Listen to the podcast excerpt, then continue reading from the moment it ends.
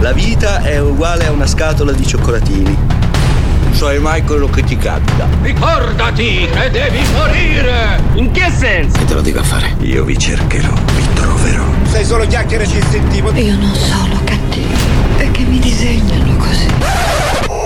Cult Fiction su Unica Radio. Undicesima puntata di Cult Fiction su Unica Radio. Qui le voci di Torre Seduto e Denise Paulis. E come sempre vi terremo compagnia per un'ora dalle 18 alle 19 per parlarvi di cinema. Quali sono gli argomenti di questa puntata? In questa puntata avremo come film in sala, ovviamente non poteva mancare, Guardiani della Galassia volume 2 di James Gunn, e con Chris Pratt e i suoi bei muscoli. A seguire le nostre cinema news, le Cult Fiction news, in cui avremo qualche sequel e diversi cinecomic. E poi ovviamente l'ospite, il nostro ospite sarà Davide Barletti, regista, sceneggiatore e produttore con alle spalle ben oltre 30 opere. E poi avremo la nostra classifica del botteghino, dopodiché la proposta cult, in questo caso The Rocker, il batterista nudo, ma prima di tutto il nostro racconto sonoro dedicato questa volta al Corvo di Alex Troyas del 1994. Ma iniziamo subito con un brano, ovvero i Korn e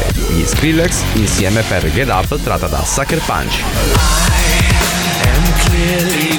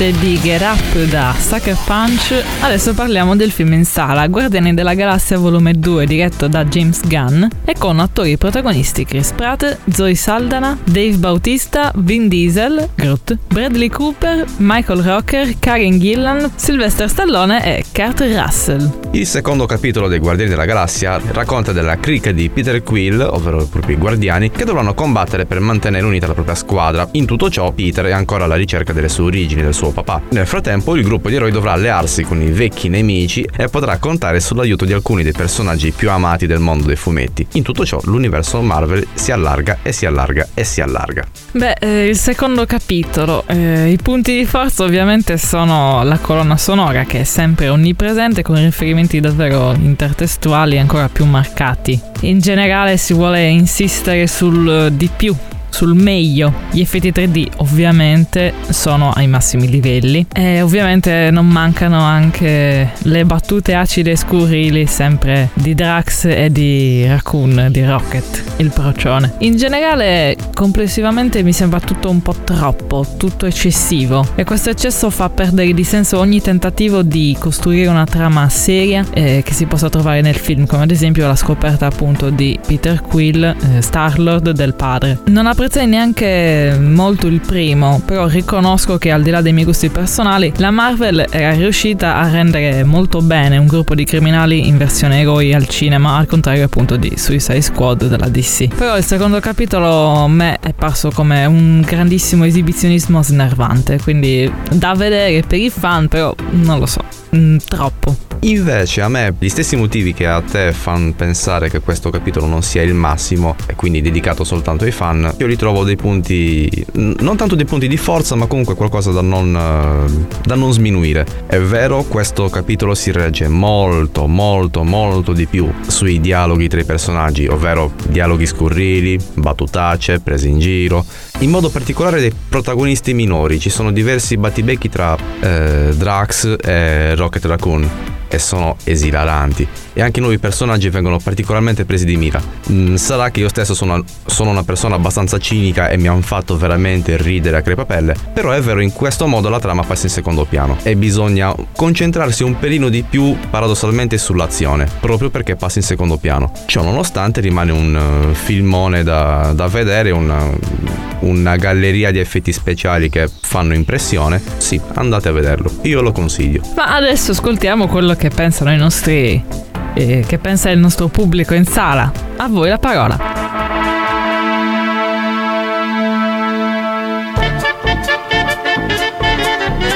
Che film sei andato a vedere? Boston, caccia all'uomo. Ti è piaciuto?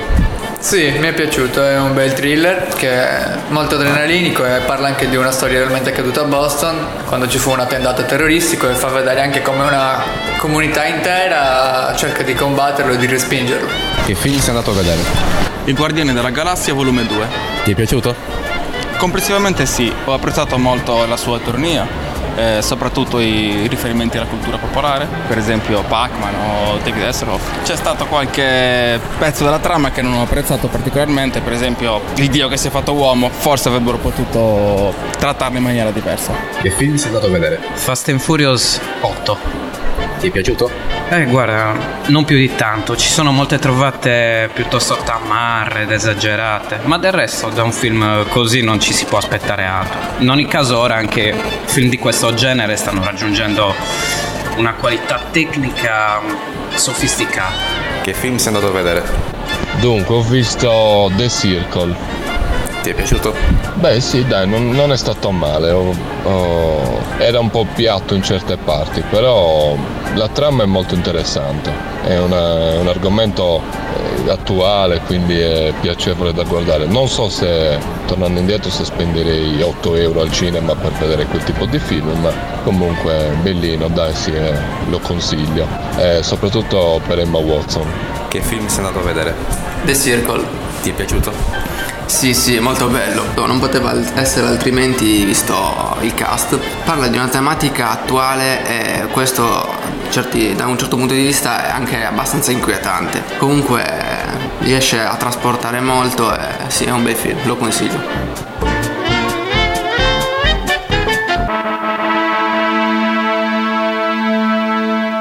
E dopo aver sentito le vostre voci e quindi aver dimostrato la vostra presenza in sala e quindi dimostrato di aver speso i soldini, vediamo un po' come stanno funzionando questi film in sala e quanto stanno guadagnando. E infatti al primo posto troviamo i Guardiani della Galassia volume 2 che in una settimana, ed è anche in salita, ha già guadagnato ben 3 milioni e 700 mila euro. Al secondo posto ancora Famiglia all'improvviso, istruzioni non incluse, che ha guadagnato in due settimane 3 milioni e 800 mila euro e continua a salire. Vi abbiamo fatto la recensione nelle puntate precedenti, mi raccomando quindi ascoltatela per vedere, per capire perché è ancora al secondo posto. E al terzo posto troviamo ancora Baby Boss che in tre settimane, ma inizia a scendere, ha guadagnato ben 4 milioni e 500 mila euro. Detto ciò, noi ci prendiamo una piccola pausa, ascoltiamo qualche spot, poi ritorniamo con le Cult Fiction News.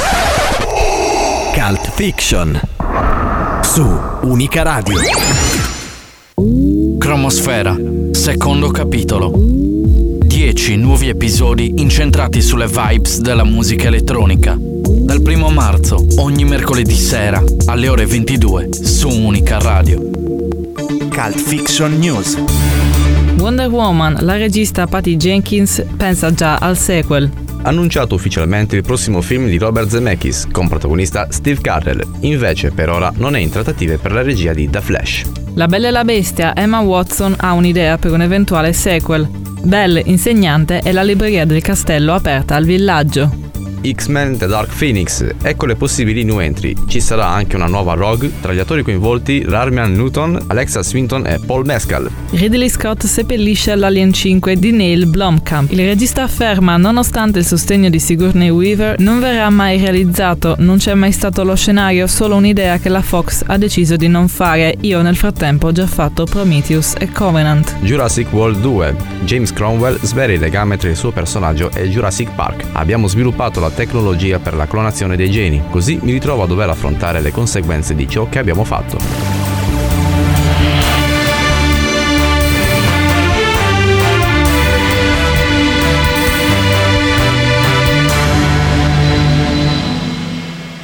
E dopo aver ascoltato le Cult Fiction News, vediamo un po' di parlarne insieme di queste novità dal mondo del cinema. Innanzitutto Wonder Woman, cioè non è ancora uscito il primo film e già si pensa al sequel. Insomma, sono contenta, mi piace Wonder Woman, spero che il film sia decente, quindi dai, vediamo un po' cosa ci proporrà Patty Jenkins. Sì, il mondo del cinema è pieno di fermento e di entusiasmo. La Jenkins pensa già al sequel e manco uscito il primo film e anche Emma Watson arriva così, piena di entusiasmo, già con un'idea per il sequel sequel della Bella e la Bestia. Emma, ti vogliamo molto bene, sei tanto caruccia, ti riempiamo di affetto, però stai buona, forse non è il caso di arricchire anche il mondo live action di sequel eh, per quanto riguarda casa Disney. Voliamo basso, godiamoci questo estremo successo incontenibile. Io invece penso che un sequel sarebbe un'idea migliore rispetto a fare il live action del, della Bella la Bestia di come è stato fatto. Cioè, il live action della Bella e la Bestia è stato una praticamente cosa già vista, fatta però con esseri umani in carne ed ossa. Invece fare una, un sequel, quindi una storia nuova che non abbiamo visto, secondo me è molto più interessante da vedere al cinema. E poi, insomma, tutti da, dal cartone ci stiamo chiedendo che cosa è successo dopo. Quindi potevano già passare al sequel, secondo me, visto che il film e il cartone sono identici. Ci sono già i sequel della Bella e la Bestia, c'è il sequel e anche il midquel eh, ed è meglio che non dica il mio giudizio. Tipo maestro forte, che significa maestro forte? L'organo che parla e che percula la bestia? No, no, no. Boh, secondo me quelli sono più spin-off eh, natalizi a tema. E invece parlando di film che non si faranno, Ridley Scott boccia definitivamente l'Alien 5 di Neil Blomkamp. Ecco, e tu cosa ne pensi, Tori, di Alien 5? Penso che Ridley Scott in questo periodo si stia dedicando a tante cose stupefacenti, diciamo così, tante cose stupefacenti, perché mi sembra giusto che non voglia far fare ad altre persone il eh, Alien, visto che lui ha già le mani sopra, è molto geloso di questo progetto, quindi ritengo una scelta opportuna. Meno opportuno magari il progetto che riguarda il gladiatore e che sta strapazzando insieme a Nick Cave come sceneggiatore. C'è tanto fermento nel mondo dello spettacolo e del cinema, sono tutti quanti vogliosi di fare tanta roba, purché venga bene. purché venga bene. Io invece vorrei parlare di X-Men The Dark Phoenix. Le nuove new entry, io vorrei davvero vedere una Rogue magari con un po' più di poteri simili al fumetto nella nuova trilogia di, degli X-Men, di, diciamo Young X-Men perché sono molto giovani. E poi, vabbè, tutte queste nuove new entry di attori esordienti, insomma, sono contenta che portino gente nuova e che lancino persone nuove nel, nello scenario cinematografico, anche perché insomma bisogna cambiare gli attori ogni tanto. Tutti contro Jennifer Lawrence. E dopo questa presa di posizione ci ascoltiamo un brano, ma restate con noi perché ci sarà l'intervista a Davide Barletti e ci racconterà del suo film La guerra dei cafoni. Intanto ascoltiamo il Soundgarden con Life to Rise tratta da Avengers capitolo 1.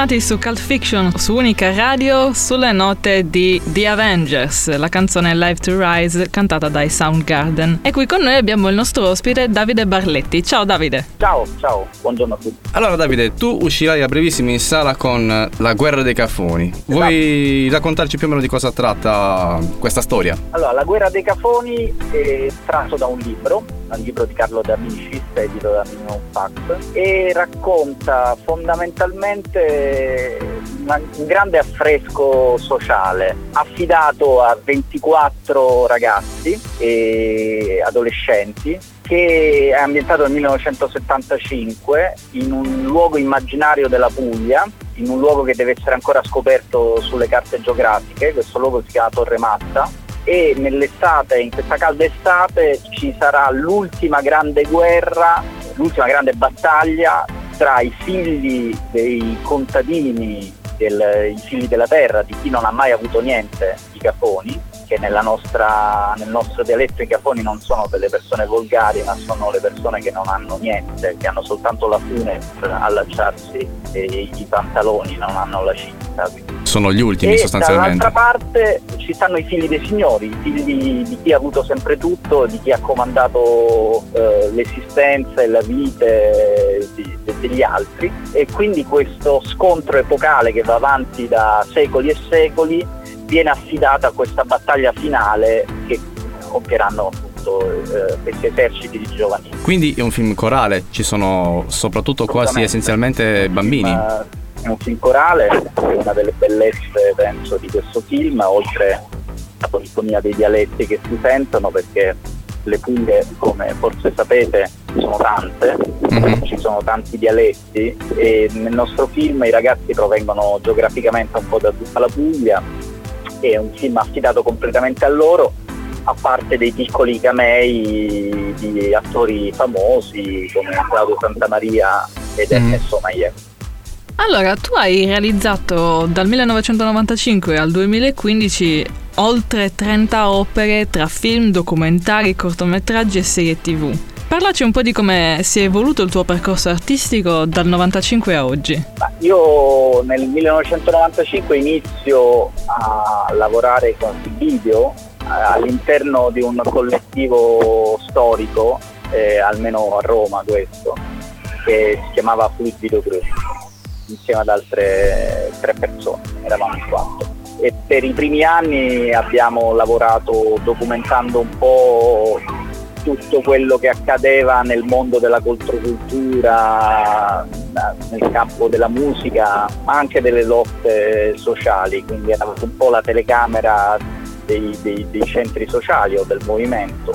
Questo percorso poi negli anni è cresciuto, è diventato un lavoro, è diventato il mio lavoro e poi nei primi del secolo abbiamo continuato a raccontare un po' anche quello che succedeva qua in Puglia.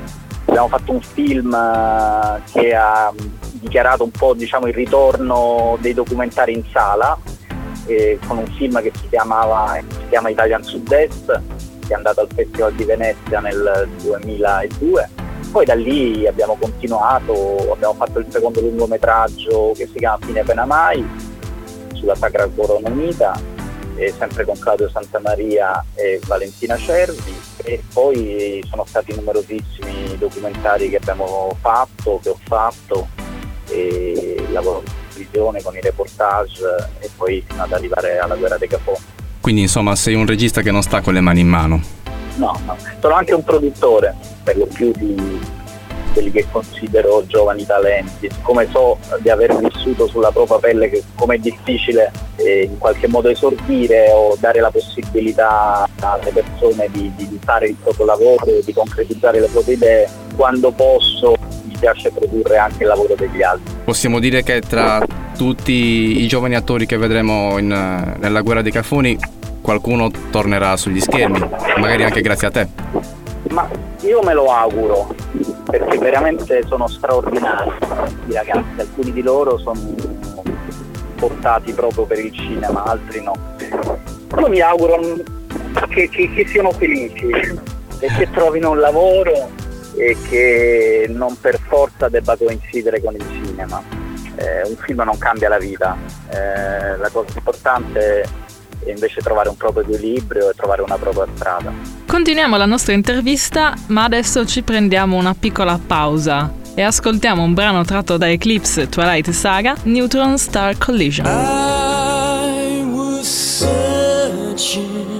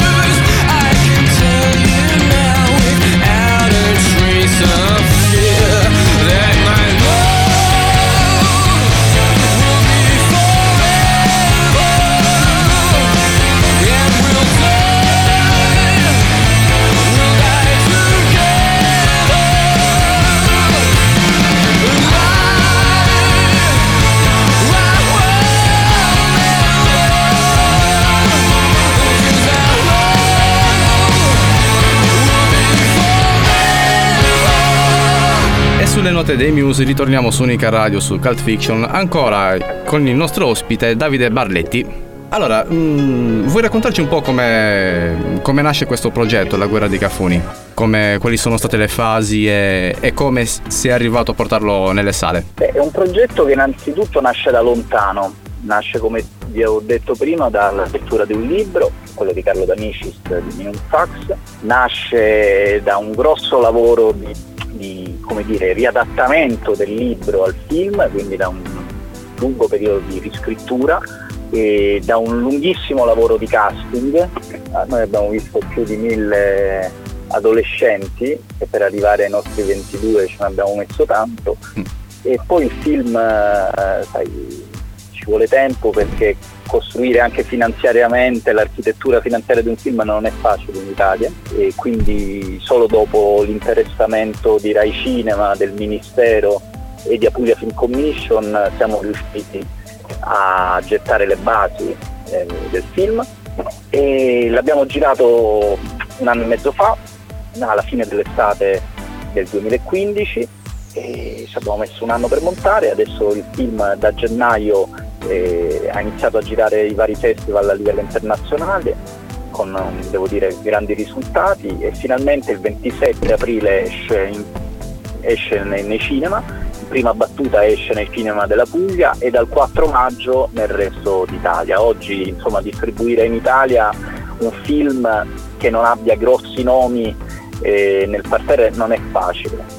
È una grande battaglia, anche quella è una guerra, oltre alla guerra dei gattoni, quindi siamo contenti che il film eh, esca con Ismaele, che è una neonata casa di distribuzione.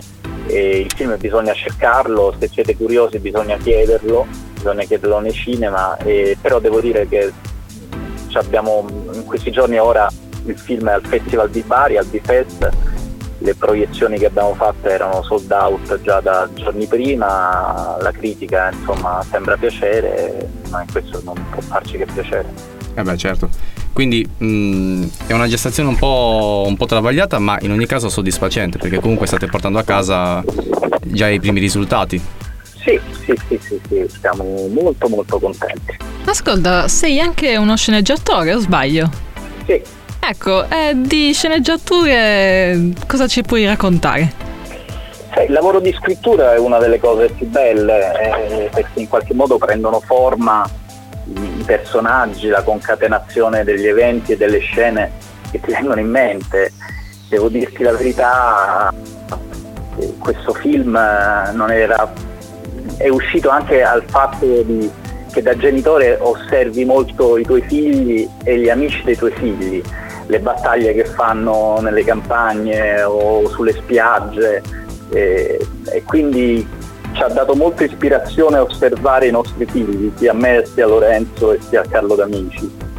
E abbiamo ricostruito questo mondo a misura di ragazzo, quasi in una favola metafisica, e quindi i personaggi poi sono venuti anche un po' da soli, insomma. Prima di chiudere, ascolteremo il brano che è presente nel film di Raffaele Aprile Fei in remix di Sintesi. Perché questo brano? È un bellissimo brano che, che compare sui titoli di coda del film perché la colonna sonora è fatta da un altro bravissimo musicista canadese che si chiama David Logan e questo pezzo invece l'abbiamo voluto perché innanzitutto è cantato in una lingua che non esiste più o almeno i nostri padri eh, parlavano, che è il greco che è questo dialetto di greco-bizantino che si parla in Salento, in una parte del Salento.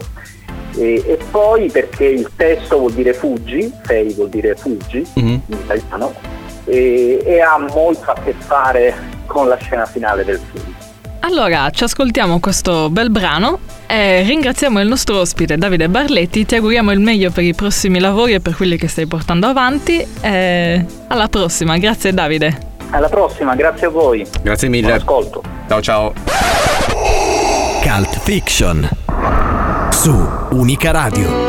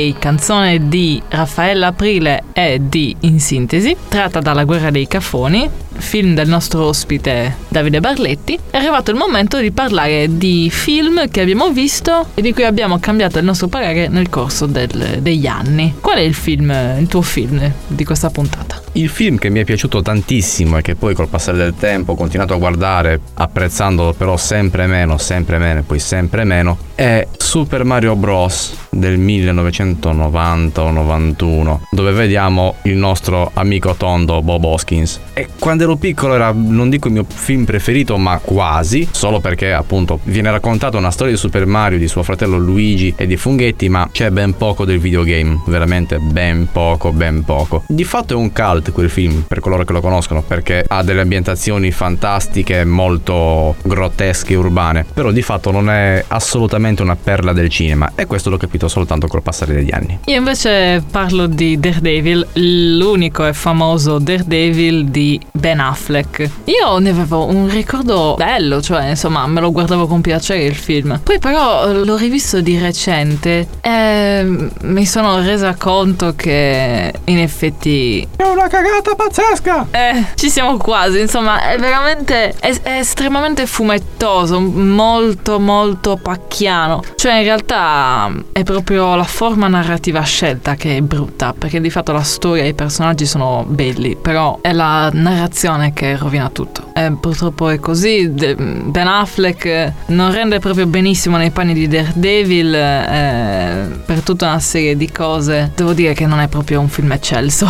Poi Daredevil ha aperto gli occhi e si è messo i panni di Batman e ha risollevato un pochino la sua carriera. E ci sta anche bene nei panni di Batman, ovviamente. Insomma, risolleviamoci il morale dopo aver parlato di film brutti con Elvis Presley in eh, Suspicious Minds tratta dal musical Viva Elvis. We're caught in a trap. I can't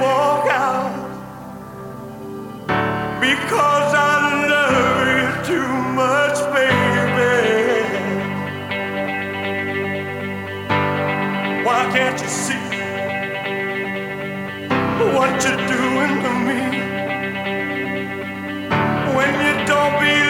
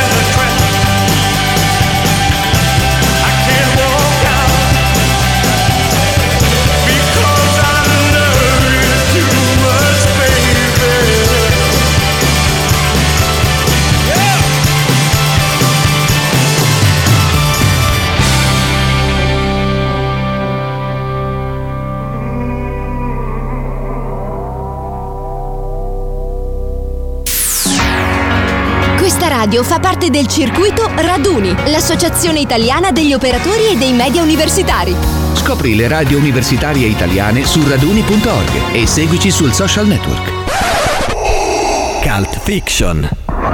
Su Unica Radio. E dopo una breve pausa ci ascoltiamo il racconto sonoro di questa puntata, Il Corvo, The Crow, un film del 1994 diretto da Alex Proyas e tratto dall'omonimo fumetto di James O'Barr. Un film che ha avuto una tragedia grande quanto Il Cavaliere Oscuro, infatti secondo me sono molto affini questi due film. Il film legato al successo anche per la scomparsa di Brandon Lee e di tutta la maledizione che si porta dietro apparentemente la sua famiglia, morto accidentalmente a causa di un colpo di pistola durante le riprese del film, così come è successo al babbo Bruce. Ma cosa racconta il corvo? Allerta spoiler, allerta spoiler! Eric e Shelly sono due giovani innamorati in procinto di sposarsi e la notte prima delle nozze, siccome non dovrebbero stare insieme gli sposi la notte prima delle nozze, loro invece erano insieme, durante la terribile Davis Night, la notte del diavolo, così chiamata a causa della puntuale esplosione di violenza in città, una banda di balordi legati alla malavita locale irrompe nel loro appartamento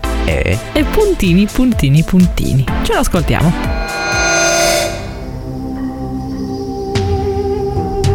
Un tempo la gente era convinta che quando qualcuno moriva, un corvo portava la sua anima nella terra dei morti. A volte però accadevano cose talmente orribili, tristi e dolorose che l'anima non poteva riposare. Così a volte, ma solo a volte, il corvo riportava indietro l'anima perché rimettesse le cose a posto. Eric Draven e Shelley Webster sono due giovani fidanzati prossimi al matrimonio. La notte prima delle nozze, la terribile notte del diavolo, all'alba di Halloween, quattro criminali di Bird, Skank, Fanboy e Tenten, facenti parte della banda dello spietato signore del crimine di New York, Top Dollar,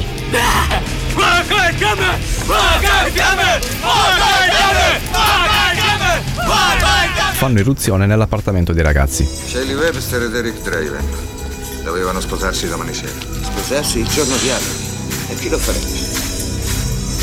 Nessuno. Uccidono Eric gettandolo dalla finestra, mentre Shelley, dopo essere stata violentata e picchiata selvaggiamente, morirà in ospedale. Maledetta notte del diavolo. Finora quanti ne avete contati? 143 incendi.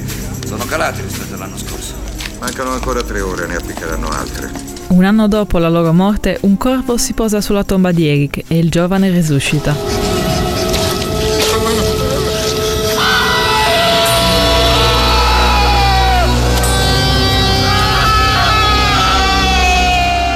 Grazie al corvo, Eric può portare avanti la sua vendetta.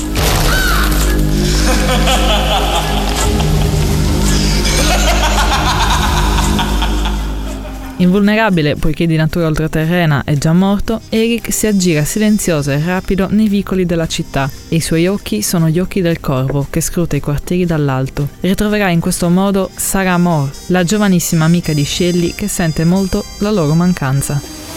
E tu chi saresti? Un clown, un fantasma? Qualcosa di simile. Sembra di fare il surf altro che skate. Se solo smettesse di piovere. Non può piovere per sempre. Eric sarà aiutato anche da un sergente di polizia dal cuore nobile, Daryl Albrecht. E i poliziotti non dicono sempre maninate. Io sono un poliziotto. E ti dico di non muoverti, bellezza, o sei morto. E io ti dico che sono già morto. E che mi muovo. Un altro passo e sparo. Guarda che non scherzo. Allora spara. Accomodati. Agente Albrecht. Tu sei matto. Vuoi farti ammazzare? Sei drogato? Non ti ricordi di me? No, non mi ricordo. E Shelley? Non ricordi nemmeno Shelley Webster? Shelley Webster è stata ammazzata. Attraverso il quale potrà vedere l'interminabile e straziante agonia patita da Shelley in ospedale e di cui Albrecht è stato testimone. No! Non toccarmi!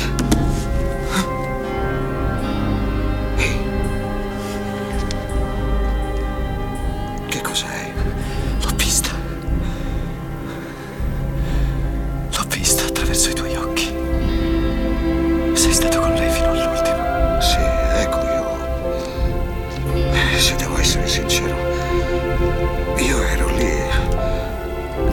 ragazza che si riprendesse, che mi desse qualche buon indizio su cui lavorare. E invece... Eh, perché non hai cercato di fare giustizia? E tu pensi che gli inquilini di quel palazzo, compresi quelli della petizione, avrebbero parlato dopo quanto vi era successo? Tornato nella sua abitazione, Eric rivive gli istanti della sua morte e della violenza a Shelley. Shelley!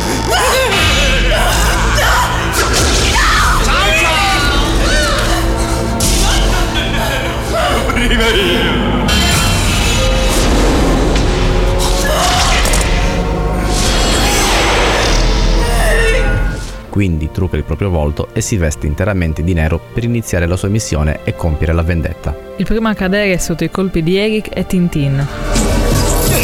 Assassino! Io non ho mai ammazzato nessuno, nemmeno ti conosco. Che cazzo vuoi da me si può sapere? Voglio che mi racconti una storia. Quella di un uomo e una donna aggrediti un anno fa. Che cazzo dici? Sei completamente Sta zitto! Non puoi averli dimenticati. Li hai uccisi tutti e due. La notte di Halloween.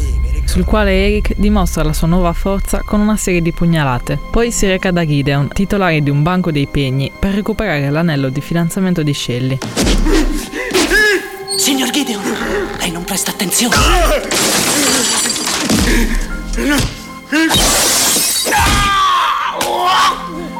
Te lo ripeto, un anello di fidanzamento d'oro ce l'hai.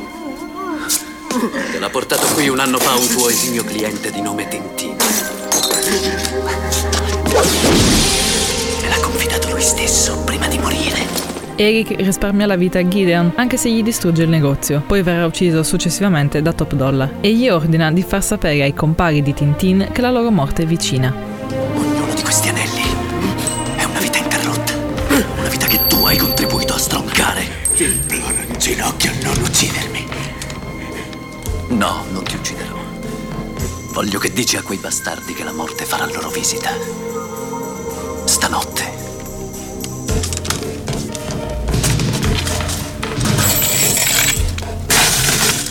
Di loro che Eric Draven gli manda i suoi saluti. Eric convince Darla, la madre di Sara, ad allontanarsi dalla droga. Capisci quello che dico? Questa roba finirà per ucciderti. Tua figlia ti vuole bene, Darla. Ti sta aspettando. Va da lei.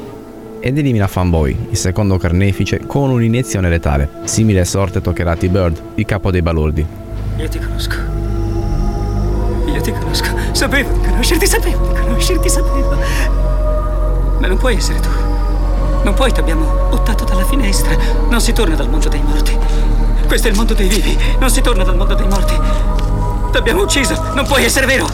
Fatto esplodere davanti agli occhi di Skank, ultimo obiettivo del protagonista. Questo si rifugia da Top Dollar, che gli mette a disposizione alcuni dei suoi uomini come protezione. Il fantasma mi ucciderà, sono condannato. È inutile anche scappare.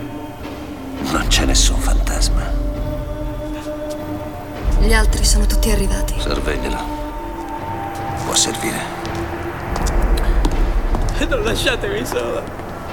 Eric, sulle tracce dell'ultimo teppista, giunge nel covo dell'organizzazione e chiede a Top Dollar di lasciargli uccidere Skunk per concludere la sua vendetta. Signori, Lasciami! Lasciami andare!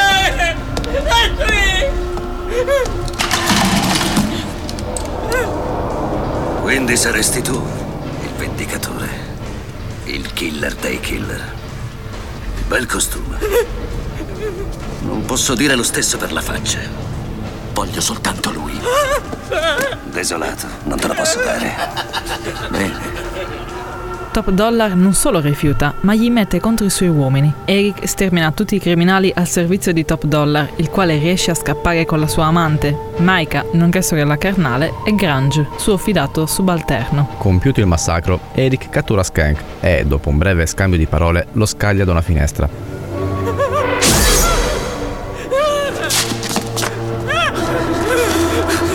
Non è una buona giornata per i bambini cattivi, eh, Skank? Nessuno Skank. Skank è sottoterra. Skank è morto. Hai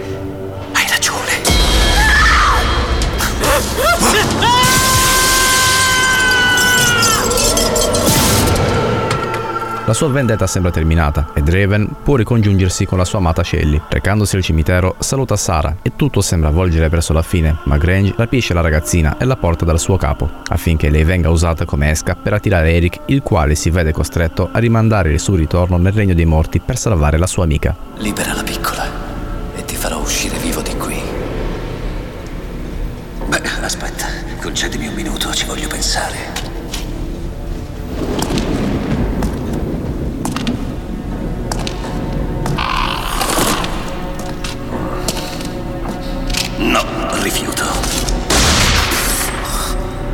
Lo scontro finale è per Eric molto più difficile, poiché Maika scopre il legame tra Eric e il corvo. Quindi la ragazza ferisce la sorgente della sua forza ed Eric si indebolisce. Brutto colpo per te. eh? Cra, cra, poi, giù, morto. Grazie però all'aiuto di Albrecht, Draven riesce a sconfiggere i membri rimasti della banda criminale e a uccidere Top Dollar.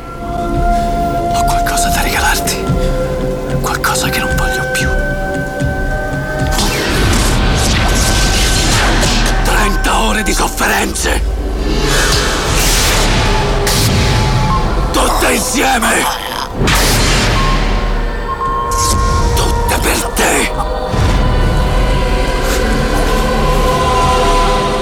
Terminata l'opera, Eric può tornare finalmente dalla sua Shelly.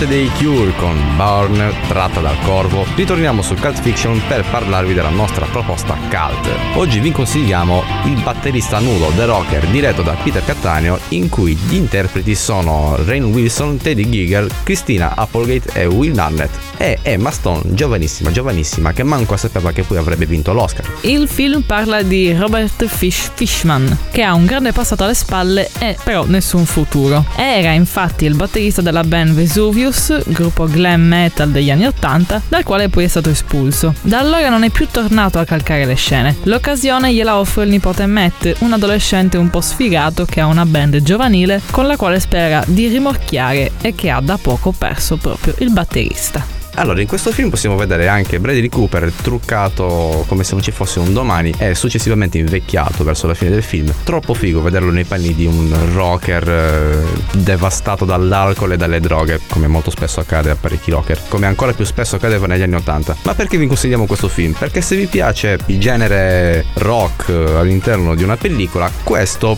ci si avvicina parecchio, pur rimanendo comunque una commedia per famiglie. È veramente godibile perché è uno, è uno dei primi film in cui si parla del successo che può portare il web all'interno di una band, ovvero perché batterista nudo, lo svela il titolo stesso, il batterista non si vedrà mai nudo a parte le chiappone giganti e flaccide di quell'uomo brutto come la morte, però proprio perché è nudo finisce sul web, il video di una loro prova viene caricato su YouTube e da qui il successo. Il film è del 2009 e quindi MySpace stava lasciando le scene per i nuovi social media. La storia è raccontata molto bene, fa ridere, ve lo suggerisco parecchio anche perché pure i brani sono carini, ricalcano un po' gli ACDC, diciamo. Eh, secondo me The Rocker ricalca moltissimo, però con le dovute differenze, eh, la School of Rock di, Link, di Linklater e Rain Wilson è la coppia ammorbidita del rockettaro incompreso e nostalgico interpretato da Jack Black appunto nel film School of Rock, bellissimo tra l'altro. Eh, The Rocker è una sorta di compromesso tra linguaggio filmico e colonna sonora che diventa l'oggetto che unifica un po' il tutto tra personaggi, vicende ed esibizioni. Le battute sono molto taglienti e delle gag di natura fisica veramente riuscite e quindi un tutto veramente simpatico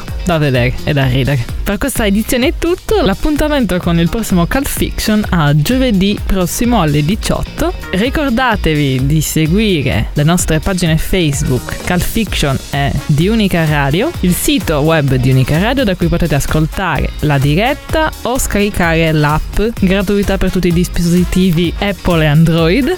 Quindi seguite Cult Fiction anche il sabato alle 16 e la domenica alle 18. Ricordatevi che Cult Fiction è meglio del 3D. Buona visione, un abbraccio e un bacio da Torre Seduto e Denise Paulis. Ciao! La vita è uguale a una scatola di cioccolatini. Sai mai quello che ti capita. Ricordati che devi morire! In che senso? Che te lo a fare? Io vi cercherò, vi troverò. Sei solo chiacchiere ci sentivo. Io non sono cattivo, è che mi disegnano così.